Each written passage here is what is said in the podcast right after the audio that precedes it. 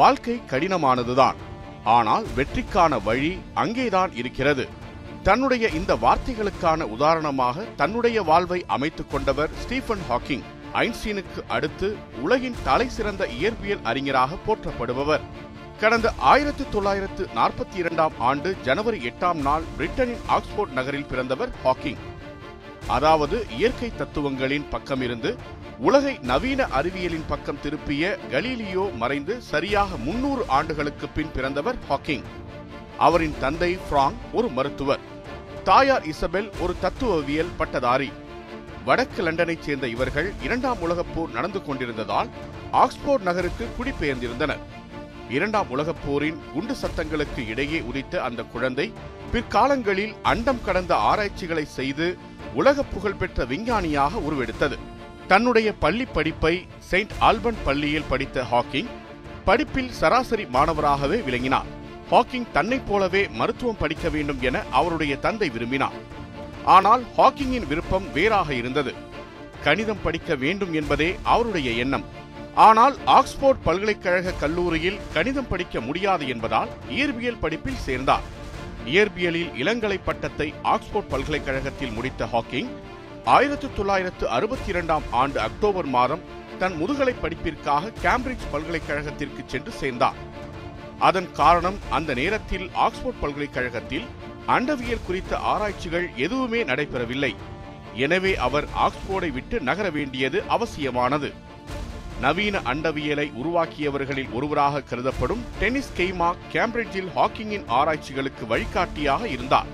Cambridge பல்கலைக்கழகத்தில் கணித பயன்பாடு மற்றும் கோட்பாடு இயற்பியல் துறையில் சேர்ந்தார் ஹாக்கிங். அண்டவியல் குறித்த ஆராய்ச்சிகளை அவர் அங்கு மேற்கொண்டிருந்தார். ஆல்பர்ட் ஐன்ஸ்டீனின் பொது இயக்கவியலுக்கும் அண்டவியலுக்குமான தொடர்பையும் ஹாக்கிங் ஆராய்ச்சி செய்து கொண்டிருந்தார். அந்த நிலையில்தான் கொடிய நோய் ஒன்று ஹாக்கிங்கை தாக்கியது. அமியோட்ரோபிக் லேட்டரல் ஸ்க்ளெரோசிஸ் என்று அழைக்கப்படும் ஒரு வகை நரம்பு குறைபாட்டு நோயால் பாதிக்கப்பட்டார். உடல் தசையை பாதிக்கும் இந்த நோய் உடலின் ஒவ்வொரு உறுப்பாயும் அடுத்தடுத்து சிதைத்துவிடும் தன்மையுடையது. இந்த நோய் வந்தவர்களில் பெரும்பான்மையானவர்கள் இரண்டு அல்லது மூன்று மாதங்களில் மரணமடைந்து விடுவார்கள். நோய் தாக்கியவர்கள் பத்து ஆண்டுகள் வரை உயிர் வாழ வெறும் பத்து சதவீதம் வாய்ப்புண்டு. இன்னும் மருந்து கண்டுபிடிக்கப்படாத இந்த நோய் குறித்த விழிப்புணர்வுக்காகத்தான் சில ஆண்டுகளுக்கு முன் ஐஸ் பக்கெட் சேலஞ்ச் என்ற விஷயம் பிரபலமானது. ஹாக்கிங்கிற்கு மருத்துவர்கள் தந்த அவகாசம் வெறும் இரண்டு ஆண்டுகள் மட்டுமே. அவருடைய உடல் உறுப்புகள் கொஞ்சம் கொஞ்சமாக செயலிழக்கத் தொடங்கியிருந்தன. உங்களுடைய உடல் உறுப்புகள் செயலிழந்து வருகின்றன என்ற மருத்துவர்களின் தகவலுக்கு ஹாக்கிங்கின் என்னுடைய மூளை செயலிழந்து விடாது என்ற பதில் தளராத அவரது தன்னம்பிக்கையின் வெளிப்பாடு ஹாக்கிங் கேம்பிரிட்ஜ் பல்கலைக்கழகத்தில் படித்துக் கொண்டிருக்கும் போது அவருடைய நண்பருடைய நண்பரின் சகோதரியான ஜான் வில்ட் உடன் அவருக்கு காதல் ஏற்பட்டது. ஹாக்கிங் நோயால் பாதிக்கப்பட்ட பின்னர் ஆயிரத்து தொள்ளாயிரத்து அறுபத்தி நான்கு அக்டோபரில் ஹாக்கிங்குக்கும் ஜானுக்கும் நிச்சயதார்த்தம் நடந்தது. நோய் தாக்கத்தால் மனச்சோர்வு அடைந்திருந்த தனக்கு வாழ்வதற்கான ஆசையை அளித்த காரணி என தன்னுடைய காதல் குறித்து ஹாக்கிங் பின்னாளில் குறிப்பிட்டார். ஆயிரத்து தொள்ளாயிரத்து அறுபத்தைந்தாம் ஆண்டு ஜூலை பதினான்காம் தேதி இருவரும் திருமணம் செய்து கொண்டனர். ஹாக்கிங்கின் நோய் குறைபாடு அவர்களுடைய காதலை எந்த வகையிலும் பாதிக்கவில்லை. நோய் தாக்கிய பின்னர் ஜான் ஹாக்கிங்கை திருமணம் செய்து கொண்டதும் திருமணத்திற்கு பின்னர் ஜானும் ஹாக்கிங்கும் பரஸ்பரம் புரிந்து கொண்டு இன்னொரு உறவிற்குள் சென்றதும் புரிதலுடன் கூடிய காதலின் வெளிப்பாடுகள். ஆயிரத்து தொள்ளாயிரத்து அறுபத்தாறாம் ஆண்டு கோட்பாட்டு இயற்பியலில் கருந்துளை குறித்து ஆராய்ச்சியில் முனைவர் பட்டம் பெற்றார் ஹாக்கிங். அண்டவியல் மீது ஹாக்கிங்குக்கு தீராத ஆர்வம் உண்டு. அவருடைய வார்த்தைகளில் சொல்வதென்றால் என்னுடைய நோக்கம் மிகவும் எளிதானது. இந்த பிரபஞ்சத்தை முழுமையாக புரிந்து கொள்ள வேண்டும். இது ஏன் இப்படி இருக்கிறது? மற்றும் இது ஏன் நிலைத்திருக்கிறது என்பதற்கான பதிலை தேடுவதே. இதனை முன்வைத்தே அவருடைய ஆராய்ச்சிகள் நகர்ந்து சென்றன. இந்த பிரபஞ்சத்தின் உருவாக்கம் சிறிய துகள்களாலும் அணுக்களாலும் ஆனது என்ற குவாண்டம் பிசிக்ஸ் எனப்படும் மைய இயற்பியலிலும் புது இயக்கவியல் கோட்பாட்டின் தொடர்பையும் அண்ட உருவாக்கத்தில் சிறிய துகள்களின் பங்கு குறித்தும் அவருடைய ஆராய்ச்சிகள் விரிந்தன. விண்வெளி மற்றும் நேரம் ஆகியவற்றின் இயல்பு குறித்த ஹாக்கிங்கின் ஆராய்ச்சிகள் புகழ்பெற்றவை. இந்த பிரபஞ்சத்தின் உருவாக்கம் குறித்த ஆராய்ச்சிகளை ஹாக்கிங் சில கேள்விகளை முன்வைத்து மேற்கொண்டார். மத்திய ஆப்பிரிக்காவில் வசிக்கும் போஷாங்கோ இன மக்களின் நம்பிக்கையை குறிப்பிட்ட ஹாக்கிங் அதன் அடிப்படையில் சில கேள்விகளை முன்வைக்கிறார். ஆதியில் அந்தகாரமான இருளும் பும்பா என்ற கடவுளும் மட்டுமே இருந்ததாகவும் ஒரு நாள் பும்பாவிற்கு ஏற்பட்ட கடுமையான வயிற்று வலியால் வாந்தி எடுத்த போது வந்ததுதான் சூரியன் என்றும் அதன் பின்னால் பூமி நிலவு மற்றும் சில விலங்குகள் என எல்லாமே பும்பாவின் வாந்தியால் என்பதுதான் போஷாங்கோ மக்களின் நம்பிக்கை. இதன் தொடர்ச்சியாக சில கேள்விகளை ஹாக்கிங் எழுப்பினார். நாம் ஏன் இங்கிருக்கிறோம்? நாம் எங்கிருந்து வந்தோம்? உண்மையில் பிரபஞ்சத்தின் உருவாக்கம் குறித்த ஆராய்ச்சிகள் வெகு காலமாகவே நடத்தப்பட்டே வந்திருக்கிறது. கிரேக்க தத்துவியலாளர் அரிஸ்டாட்டில் இந்த பிரபஞ்சம் எப்போதும் நிலைத்திருக்கிறது என்றார். பூகம்பம் வெள்ளம் போன்ற இயற்கை பேரிடர்கள் அவ்வப்போது மனித நாகரிகத்தை தொடக்க நிலைக்கு நகர்த்தி விடுகிறது என்பது அவரது வாதம். ஆயிரத்து தொள்ளாயிரத்து பதினாறாம் ஆண்டு ஆல்பர்ட் ஐன்ஸ்டீன் மானுட வரலாற்றில் புரட்சிகரமான தன்னுடைய பொது இயக்கவியல் கோட்பாட்டை முன்வைத்தார். இந்த பிரபஞ்சமும் அண்டமும் நேரமும் நீண்ட காலமாக நிலைத்திருந்தவை அல்ல. நீண்ட காலம் நிலைத்தும் இருக்காது என நிறுவினார் அதன் விளைவாகவே பிரபஞ்சம் விரிவடைதல் கொள்கை உருவானது. பிரபஞ்சம் தொடர்ந்து விரிவடைந்து வருகிறது என கண்டறியப்பட்டது. இந்த கண்டுபிடிப்பை இருபதாம் நூற்றாண்டின் ஆக சிறந்த கண்டுபிடிப்பு என வர்ணித்தார் ஹாக்கிங். சூரியன் உருவாகியவுடன் ஏற்பட்ட அதிபயங்கர பெருவெடிப்பினால் வாயுக்கள் உருவாகி அது ஒன்றோடொன்று பிணைந்து இந்த பிரபஞ்சம் பூமி முதலானவை உருவாகின. சூரியனின் ஈர்ப்பு விசையின் காரணமாக அவை சூரியனை சுற்றி வருகின்றன என்பதுதான் பெருவெடிப்பு கொள்கை. வெகு காலமாகவே கோட்பாடாக இருந்த பெருவெடிப்பு கொள்கையை சக அறிவியலாளரான ரோஜர் பென்ரோஸுடன் இணைந்து உருவாக்கிய ஹாக்கிங் பென்ரோஸ் சிங்குலாரிட்டி மூலம் நிரூபணம் செய்தார்.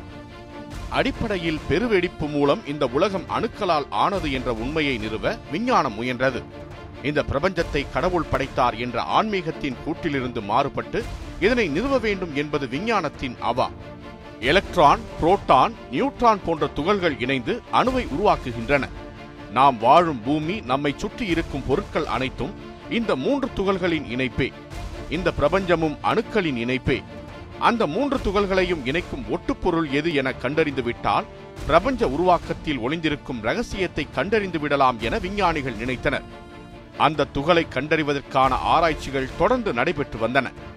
அணுக்களை மிக வேகமாக ஒன்றுடன் ஒன்று மோதவிடுவதன் மூலம் பெருவெடிப்பின் போது ஏற்பட்ட சூழ்நிலையை உருவாக்கி அதன் மூலம் அணுக்களின் ஒட்டுப்பொருள் என்ன என்பதை கண்டுபிடிக்க முடியும் என்று விஞ்ஞானிகள் முடிவு செய்தனர் இதற்காக பிரான்ஸ் சுவிட்சர்லாந்து நாடுகளுக்கு இடையே ஐநூற்று எழுபத்தி நான்கு அடி ஆழத்தில் இருபத்தேழு கிலோமீட்டர் நீளமுள்ள சுரங்கப்பாதை போன்று சென் என்ற பெயரில் அணு ஆராய்ச்சிக்கான ஐரோப்பிய மையம் ஒரு ஆராய்ச்சி கூடம் அமைத்து உலக பிரசித்தி பெற்ற விஞ்ஞானிகள் ஒன்று சேர்ந்து ஆராய்ச்சி நடத்தி வந்தனர் இதில் அணுக்களின் ஒட்டுப்பொருள் பன்னிரண்டு துகள்களின் சேர்க்கை என தெரிய வந்தது.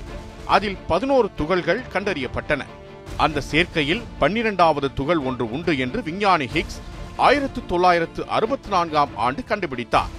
அது அவரது பெயரையும் இணைத்து ஹிக்ஸ் பாசன் துகள் என்று அழைக்கப்பட்டு வந்தாலும் ஆன்மீகத்தின் அடிப்படையில் கடவுள்தான் உலகத்தை படைத்தார் என்பதால் பிரபஞ்ச உருவாக்கத்திற்கு காரணமான இந்த துகள் கடவுளின் துகள் என அழைக்கப்பட்டு வந்தது. இந்த கடவுள் துகளை கண்டறியும் முயற்சியில் ஜோ இன்கண்டேலா என்ற பிரசித்தி பெற்ற அணு விஞ்ஞானி தலைமையில் இரண்டு விஞ்ஞானிகள் குழுக்கள் தொடர் ஆராய்ச்சியில் ஈடுபட்டு வந்தன. கடந்த இரண்டாயிரத்து பன்னிரெண்டாம் ஆண்டு ஜெனீவாவில் விஞ்ஞானிகள் கூடியிருந்த அவையில் கடவுள் துகள் கண்டறியப்பட்டதாக அறிவித்தார் ஜோ இன்கண்டேலா. அது குறித்து ஹாக்கிங்கிடம் இருந்து வந்த எச்சரிக்கை புறம் தள்ள முடியாதது. பிரபஞ்சத்தை உருவாக்கியதாக சொல்லப்படும் இந்த கடவுள் துகள் பூமியையே அழித்துவிடும் அபாயம் இருப்பதையும் ஹாக்கிங் சுட்டிக்காட்டினார். ஹிக்ஸ் பாசன் என்று அழைக்கப்படும் கடவுள் துகளில் கவலைக்குரிய அம்சம் ஒன்று உள்ளது. அது என்னவெனில் நூறு பில்லியன் கிகா எலக்ட்ரான் வோல்ட்டிற்கும் அதிகமான ஆற்றலில் அது அதிநிலைத்தன்மை பெறலாம். அப்படி நடந்தால் பிரபஞ்சம் பேரழிவு வெற்றிடச் சீர்கேடு என்ற நிகழ்வுக்கு ஆட்பட நேரிடலாம். காரணம் உண்மையான வெற்றிடக் குமிழ் ஒளியின் வேகத்தில் விரிவாக்கம் பெறும். இத்தகைய நிகழ்வு எப்போது வேண்டுமானாலும் நிகழலாம். அது வருவதை நம்மால் பார்க்க முடியாது என எச்சரித்தார் ஹாக்கிங். கருந்துளை குறித்த ஹாக்கிங்கின் ஆராய்ச்சிகள் இயற்பியல் வரலாற்றில் ஒரு மைல்கல் போன்றவை. கருந்துளை என்பது மிக வலுவான ஈர்ப்பு சக்தி கொண்ட அண்டவெளி என்றே கருதப்பட்டு வந்தது. அதன் உள்ளே நடக்கும் எதையும் வெளியே இருந்து பார்க்க முடியாது என்பதனாலேயே அது கருந்துளை என அழைக்கப்பட்டது. அதன் உள்ளே நடக்கும் எதையும் வெளியே இருந்து பார்க்க முடியாது என்பதாலேயே அது கருந்துளை என அழைக்கப்பட்டது. கருந்துளைக்குள் செல்லும் மின்காந்த அலைகள் ஒளி உட்பட எதுவும் கருந்துளையின் அதிக ஈர்ப்பு விசையின் காரணமாக வெளியே வராது என்பதே அதற்கு முன்னர் வெளிவந்த எல்லா ஆராய்ச்சிகளின் முடிவாக இருந்தது. கருந்துளைகளின் வழியே சென்றால் இன்னொரு பிரபஞ்சத்திற்கு அல்லது இந்த பிரபஞ்சத்தின் இன்னொரு பகுதிக்கோ செல்லலாம் என்பது அறிவியல் புனைவு கதைகளின் ஏகோபித்த முடிவாக இருந்தது. ஆனால் ஹாக்கிங் அவற்றை மாற்றியமைத்தார். ஆயிரத்து தொள்ளாயிரத்து எழுபதாம் ஆண்டு ஒளி கூட வெளிவராது என்று சொல்லப்பட்ட கருந்துளைகளில் இருந்து பார்ட்டிகல்ஸ் எனப்படும் துணிக்கைகள் வெளியேறும் என்றும் அதன் காரணமாக காலப்போக்கில் கருந்துளைகள் இல்லாமலேயே போய்விடும் எனவும் ஹாக்கிங் நிறுவினார். ஹாக்கிங்கின் இந்த கண்டுபிடிப்பு ஆயிரத்து தொள்ளாயிரத்து எழுபத்து நான்காம் ஆண்டு பிரசுரிக்கப்பட்டது. ஹாக்கிங்கின் இந்த ஆராய்ச்சியை கௌரவிக்கும் பொருட்டு கருந்துளைகளில் இருந்து வெளிவரும் கதிர்வீச்சுகளுக்கு அதாவது துணிக்கைகளுக்கு ஹாக்கிங் கதிர்வீச்சுகள் என்றே பெயரிடப்பட்டு அதன்படியே அது அழைக்கப்பட்டும் வருகிறது. ஆயிரத்து தொள்ளாயிரத்து எழுபத்தோராம் ஆண்டு கருந்துளை குறித்த ஆராய்ச்சிக்காக கிராவிட்டி ரிசர்ச் ஃபவுண்டேஷனின் விருது ஹாக்கிங்குக்கு வழங்கப்பட்டது. ஆயிரத்து தொள்ளாயிரத்து எழுபத்து மூன்றாம் ஆண்டு ஹாக்கிங்கின் முதல் புத்தகமான the large scale structure of space time என்ற புத்தகம் வெளியிடப்பட்டது. இதனை ஹாக்கிங் ஜாக் எல்லிஸுடன் இணைந்து எழுதியிருந்தார். பல்வேறு தளங்களில் சிறந்து விளங்கும் விஞ்ஞானிகளை கௌரவிக்கும் பொருட்டு தொடங்கப்பட்ட பிரிட்டன் ராயல் சொசைட்டியின் உறுப்பினராக ஆயிரத்து தொள்ளாயிரத்து எழுபத்தி நான்காம் ஆண்டு ஹாக்கிங் தேர்ந்தெடுக்கப்பட்டார். சினிமா துறையை சேர்ந்தவர்களுக்கு வாழ்நாள் சாதனையாளர்களுக்கான ஆஸ்கர் விருது வழங்குவது போல் விஞ்ஞானிகளுக்கு வழங்கப்படும் கௌரவம் என ராயல் சொசைட்டி உறுப்பினர் பொறுப்பை தி கார்டியன் பத்திரிகை வர்ணித்துள்ளது. Sir Isaac Newton Albert Einstein போன்றவர்களும் ராயல் சொசைட்டியின் உறுப்பினர்களாக இருந்தவர்கள்தான் உலகின் பெருமைக்குரிய கல்வியியல் பதவியாக கருதப்படும் கேம்பிரிட்ஜ் பல்கலைக்கழகத்தின் லுகாசியன் பேராசிரியராக ஆயிரத்து தொள்ளாயிரத்து எழுபத்தி எட்டாம் ஆண்டு ஹாக்கிங் நியமிக்கப்பட்டார். இந்த பொறுப்பில் ஹாக்கிங் முப்பது ஆண்டுகள் இருந்தார். அதாவது கடந்த இரண்டாயிரத்து ஒன்பதாம் ஆண்டு வரை லுகாசியன் பேராசிரியர் பொறுப்பில் ஹாக்கிங் இருந்தார். ஆயிரத்து அறுநூற்று அறுபத்தி மூன்றாம் ஆண்டு உருவாக்கப்பட்ட இந்த இருக்கையில் sir Isaac Barrow sir Isaac Newton உள்ளிட்ட வரலாற்றின் தலைசிறந்த விஞ்ஞானிகள் ஏற்கனவே இந்த பொறுப்பில் இருந்திருக்கிறார்கள். ஹாக்கிங்கின் ஆராய்ச்சிகள் ஒரு பக்கம் தொடர்ந்து கொண்டிருக்க அவருக்கு ஏற்பட்டிருந்த நோயின் தாக்கமும் அதிகரித்துக் கொண்டே வந்தது. அவருடைய உடல் உறுப்புகள் ஒவ்வொன்றாக செயலிழந்து கொண்டே வந்தது. ஆயிரத்து தொள்ளாயிரத்து எண்பத்தைந்தாம் ஆண்டு நிமோனியா காரணமாக ஜெனிவா மருத்துவமனையில் அனுமதிக்கப்பட்டார் ஹாக்கிங்.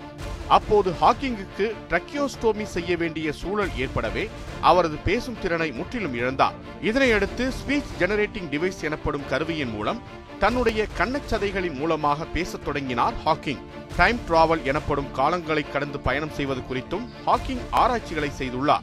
காலப்பயணம் குறித்தான அறிவியல் புனைவுகளுக்கு எல்லாம் ஹாக்கிங்ஸின் கோட்பாடுகள் முக்கியமான காரணமாக அமைந்தது. ஏரோஸ் ஆஃப் டைம் தத்துவம் குறித்து ஆயிரத்து தொள்ளாயிரத்து எண்பத்தைந்தில் வெளியிட்ட ஆய்வுக் கட்டுரையில் விரிவடைந்து கொண்டே இருக்கும் பிரபஞ்சம் ஒரு கட்டத்தில் சுருங்கத் தொடங்கும் போது காலம் பின்னோக்கி ஓடும் என்றார் ஹாக்கிங் ஹாக்கிங்கின் புத்தகங்கள் பல உலக புகழ் பெற்றவை. A brief history of time black hole and baby universe the grand design மற்றும் ஹாக்கிங்கின் சுயசரிதையான மை பிரீஃப் ஹிஸ்டரி ஆகியவை குறிப்பிடத்தக்கவை. இதில் a brief history of time என்ற புத்தகம் உலக அளவில் விற்பனையில் சாதனை படைத்தது. தமிழ் உட்பட உலகின் முப்பத்தைந்து மொழிகளில் இந்த புத்தகம் மொழிபெயர்க்கப்பட்டுள்ளது. உலகில் அதிக எண்ணிக்கையில் விற்பனையான புத்தகங்களின் பட்டியலில் இந்த புத்தகமும் இடம்பெற்றுள்ளது. எரோல் மோரிஸ் இயக்கத்தில் ஹாலிவுட்டில் படமாகவும் உருவானது. ஸ்டீஃபன் ஸ்பீல்பர்க் தயாரித்த இப்படம் ஆயிரத்து தொள்ளாயிரத்து தொன்னூற்றோராம் ஆண்டு வெளியானது. ஸ்டீஃபன் ஹாக்கிங் பல விருதுகளையும் பதக்கங்களையும் பெற்றிருக்கிறார். ஆயிரத்து தொள்ளாயிரத்து எண்பத்தைந்தாம் ஆண்டு ராயல் அஸ்ட்ரானமிக்கல் சொசைட்டியின் தங்கப்பதக்கம்.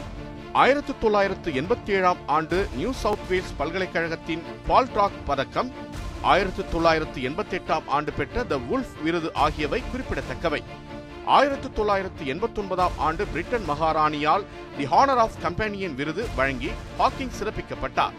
ஆயிரத்து தொள்ளாயிரத்து எழுபதுகளின் பிற்பகுதியில் ஹாக்கிங்கின் குடும்ப வாழ்க்கை பெரும் மாறுதலை சந்திக்க தொடங்கியது. அப்போது ஹாக்கிங்குக்கும் ஜானிற்கும் மூன்று குழந்தைகள் பிறந்திருந்தனர் ஹாக்கிங்கின் நாத்திக கொள்கை தீவிர கிறிஸ்தவ மதப்பற்றாளரான அவர் மனைவி ஜானிற்கு சில மனஸ்தாபங்களை ஏற்படுத்தியது. ஜானிற்கு ஹாக்கிங்கின் குடும்ப நண்பரான ஜோனத்தன் ஹெல்லையர் ஜோன்ஸுடன் காதல் ஏற்பட்டது. இதில் ஆச்சரியப்படத்தக்க விஷயம் என்னவென்றால் ஹாக்கிங் அதனை அனுமதித்தது. ஹாக்கிங்குக்கும் அவரை கவனித்துக் கொள்ள வந்த செவிலியர் ஒருவரோடு காதல் ஏற்பட்டது. அவரது பெயர் எலைன் மேசன். கடந்த ஆயிரத்து தொள்ளாயிரத்து தொன்னூற்றி ஐந்தாம் ஆண்டு ஜானை விவாகரத்து செய்த ஹாக்கிங் மேசனை திருமணம் செய்து கொண்டார். ஆயிரத்து தொள்ளாயிரத்து தொன்னூற்றி ஏழாம் ஆண்டு ஜோனாத்தனை திருமணம் செய்து கொண்டார் ஜான். இடைப்பட்ட காலத்தில் அதாவது ஆயிரத்து தொள்ளாயிரத்து தொன்னூற்று ஒன்பதில் music to move the stars a life with Stephen என்ற புத்தகத்தை வெளியிட்டார் ஜான். இதில் அவருக்கும் ஹாக்கிங்குக்குமான திருமண உறவு பற்றி எழுதியிருந்தார். இரண்டாயிரத்து ஐந்தாம் ஆண்டு மேசனை விவாகரத்து செய்த ஹாக்கிங் மீண்டும் ஜானுடனும் தன் குழந்தைகளுடனும் நெருக்கமாக ஆனார். இரண்டாயிரத்தி ஏழாம் ஆண்டு travelling to infinity my life with Stephen என்ற புத்தகத்தை எழுதினார் ஜான். ஆயிரத்து தொள்ளாயிரத்து தொன்னூற்று ஒன்பதாம் ஆண்டு வெளியான music to movie stars a life with Stephen புத்தகத்தின் திருத்தப்பட்ட பதிப்பாக இந்த புத்தகம் வெளியானது. இரண்டாயிரத்து பதினைந்தாம் ஆண்டு ஜனவரி ஒன்றாம் தேதி வெளியாகி சக்கை போடு போட்ட ஸ்டீஃபன் ஹாக்கிங்கின் வாழ்க்கையை விளக்கும் தியரி ஆஃப் எவ்ரிதிங் என்ற படம் இந்த புத்தகத்தை தழுவியே எடுக்கப்பட்டது. இந்த படத்தில் ஹாக்கிங்காக நடித்த எடி ரெட்மைனே சிறந்த நடிகருக்கான ஆஸ்கர் விருதை வென்றார் என்பது குறிப்பிடத்தக்கது. பூமியின் ஆயுள் குறித்தும் மனித சமூகத்தின் இருப்பு குறித்தும் ஹாக்கிங்கின் கருத்துக்கள் உலகத்திற்கு இன்றியமையாதவை. இந்த பூமி இன்னும் நூறு ஆண்டுகளுக்கு மேல் தாக்கு பிடிக்காது என கருதினார் ஹாக்கிங். மேலும் மனித சமூகத்தின் இருப்பிற்காக இந்த கிரகத்தை விட்டு வெளியேறி இன்னொரு கிரகத்தில் குடியேற வேண்டும் என சொல்லிய ஹாக்கிங் அதற்கான ஆராய்ச்சிகளில் தான் ஈடுபட்டு வருகிறேன் எனவும் அவர் அறிவித்தார். பூமியை தவிர இன்னொரு கிரகத்தில் மனிதன் வாழ்வது எந்த அளவிற்கு சாத்தியம் என்பது தெரியாத நிலையில் தன்னால் அதனை சாதித்துவிட முடியும் என உறுதியாக நம்பினார் ஹாக்கிங். இந்த பூமியின் அழிவு மனிதர்களின் செயல்பாடுகளால் தான் நிகழும் என்றார் ஹாக்கிங். அதிக மக்கள் தொகை மற்றும் பருவநிலை மாறுபாடு காரணமாக இந்த பூமி அழிந்துவிட வாய்ப்பிருப்பதால் இன்னும் முப்பது ஆண்டுகளுக்குள் செவ்வாய் கிரகத்தையும் நிலவையும் பூமியின் காலனிகளாக மாற்றவில்லை எனில் இந்த பிரபஞ்சத்தில் இருந்து மனித இனம் துடைத்து எறியப்படும் என கடந்த ஆண்டு ஜூனில் நார்வேயில் நடந்த ஒரு அறிவியல் மாநாட்டில் பேசிய போது ஹாக்கிங் எச்சரித்தார். இது சம்பந்தமாக அவர் விடுத்த எச்சரிக்கை இதுதான். நம்முடைய பேராசையினாலும் முட்டாள்தனத்தாலும் இந்த பூமியை பெருமளவு சேதப்படுத்தி வருகிறோம். இந்த பூமி இன்னும் நூறு ஆண்டுகளுக்கு மேல் நிச்சயம் தாங்காது. மாற்று கிரகத்தை தேடி மனித இனம் நகர வேண்டிய முக்கியமான காலகட்டம் இது. மரணம் என்னை ஒவ்வொரு நொடியும் துரத்திக் கொண்டே இருக்கிறது. ஒவ்வொரு நொடியையும் ரசித்து பெரும் ஈடுபாட்டோடு மனித இனத்திற்காக நான் தொடர்ச்சியாக போராடி கொண்டிருக்கிறேன். வாழ்க்கை எவ்வளவு கடினமானதாக இருந்தாலும் வெற்றிக்கான வழி அதில் இருக்கவே செய்கிறது. நிச்சயம் என்னுடைய ஆராய்ச்சியில் நான் வெல்வேன். அந்த வெற்றியின் மூலம் மனித இனம் அழிவதை தடுத்து இந்த பிரபஞ்சத்தில் மனித இனம் தொடர்வதற்கு நான் வழிவகுப்பேன் என்று கூறியிருந்தார். ஹாக்கிங்கின் மரணத்திற்கு பின் அவரது பிள்ளைகள் குறிப்பிட்ட இந்த அண்டம் நீங்கள் விரும்பும் மனிதர்களின் இருப்பிடமாக இல்லாவிட்டால் அர்த்தமற்றதாக இருந்திருக்கும் என்ற அவரது வார்த்தைகளின் அடிப்படையிலேயே அவரது செயல்பாடுகளும் இருந்தன. மனித இனத்தை அழிவின் பாதையிலிருந்து தடுத்து அதனை பிரிதொரு கிரகத்தில் குடியேற்றிவிட வேண்டும் என்ற வேட்கையும் அதனை தான் நிறைவேற்றி விடுவேன் என்ற ஹாக்கிங்கின் நம்பிக்கையும் அசாத்தியமானது. ஹாக்கிங் மிக தீவிரமான கடவுள் மறுப்பு கொள்கையாளர். அதனால் தான் பிரபஞ்ச உருவாக்கம் குறித்து பேசியபோது இந்த பிரபஞ்சத்தை உருவாக்குவதற்கு முன்பு கடவுள் என்ன செய்து கொண்டிருந்தார் என்ற கேள்வியை எழுப்பிய அவர் ஒருவேளை இப்படிப்பட்ட கேள்விகளை கேட்கப் போகும் மனிதர்களுக்காக அப்போதே நரகத்தை உருவாக்கிக் கொண்டிருந்தாரா என்ற சந்தேகத்தையும் எழுப்பியிருந்தார். உலகம் தட்டையானது அல்ல உருண்டையானது என கூறி மத கருத்துக்களை எதிர்த்து வாட்டிக்கனால் விசாரணைக்கு உட்படுத்தப்பட்ட கலீலியோ இறந்து சரியாக மூன்று நூற்றாண்டுகள் கழித்து பிறந்த ஹாக்கிங் கலீலியோ போலவே மதத்திற்கு எதிரான கருத்துக்களை சொன்னவர். வாட்டிக்கனில் நடந்த அண்டவியல் குறித்த மாநாடு ஒன்றில் பேசிய போப்பாண்டவர் பிரபஞ்சம் உருவானதன் பின்னால் உள்ளதை பற்றி நீங்கள் ஆராய்ந்து கொள்ளலாம். ஆனால் பிரபஞ்சத்தின் உருவாக்கம் குறித்த ஆய்வு நீங்கள் செய்தால் அது கடவுளின் இருப்பை கேள்விக்குள்ளாக்கும் என்பதால். அதனை செய்யக்கூடாது என பேசியதை குறிப்பிட்ட ஹாக்கிங் தான் அந்த மாநாட்டில் பிரபஞ்சத்தின் உருவாக்கம் குறித்து ஆய்வுக் கட்டுரை சமர்ப்பித்திருப்பதையும் சுட்டிக்காட்டினார். தன்னுடைய ஆய்வுக் கட்டுரை குறித்து போப் அறியவில்லை என்றும் அப்படி அவர் அறிந்திருந்தால் கலீலியோ போல தானும் விசாரணைக்கு உட்படுத்தப்பட்டிருக்க வாய்ப்பிருப்பதாகவும் தெரிவித்தார்.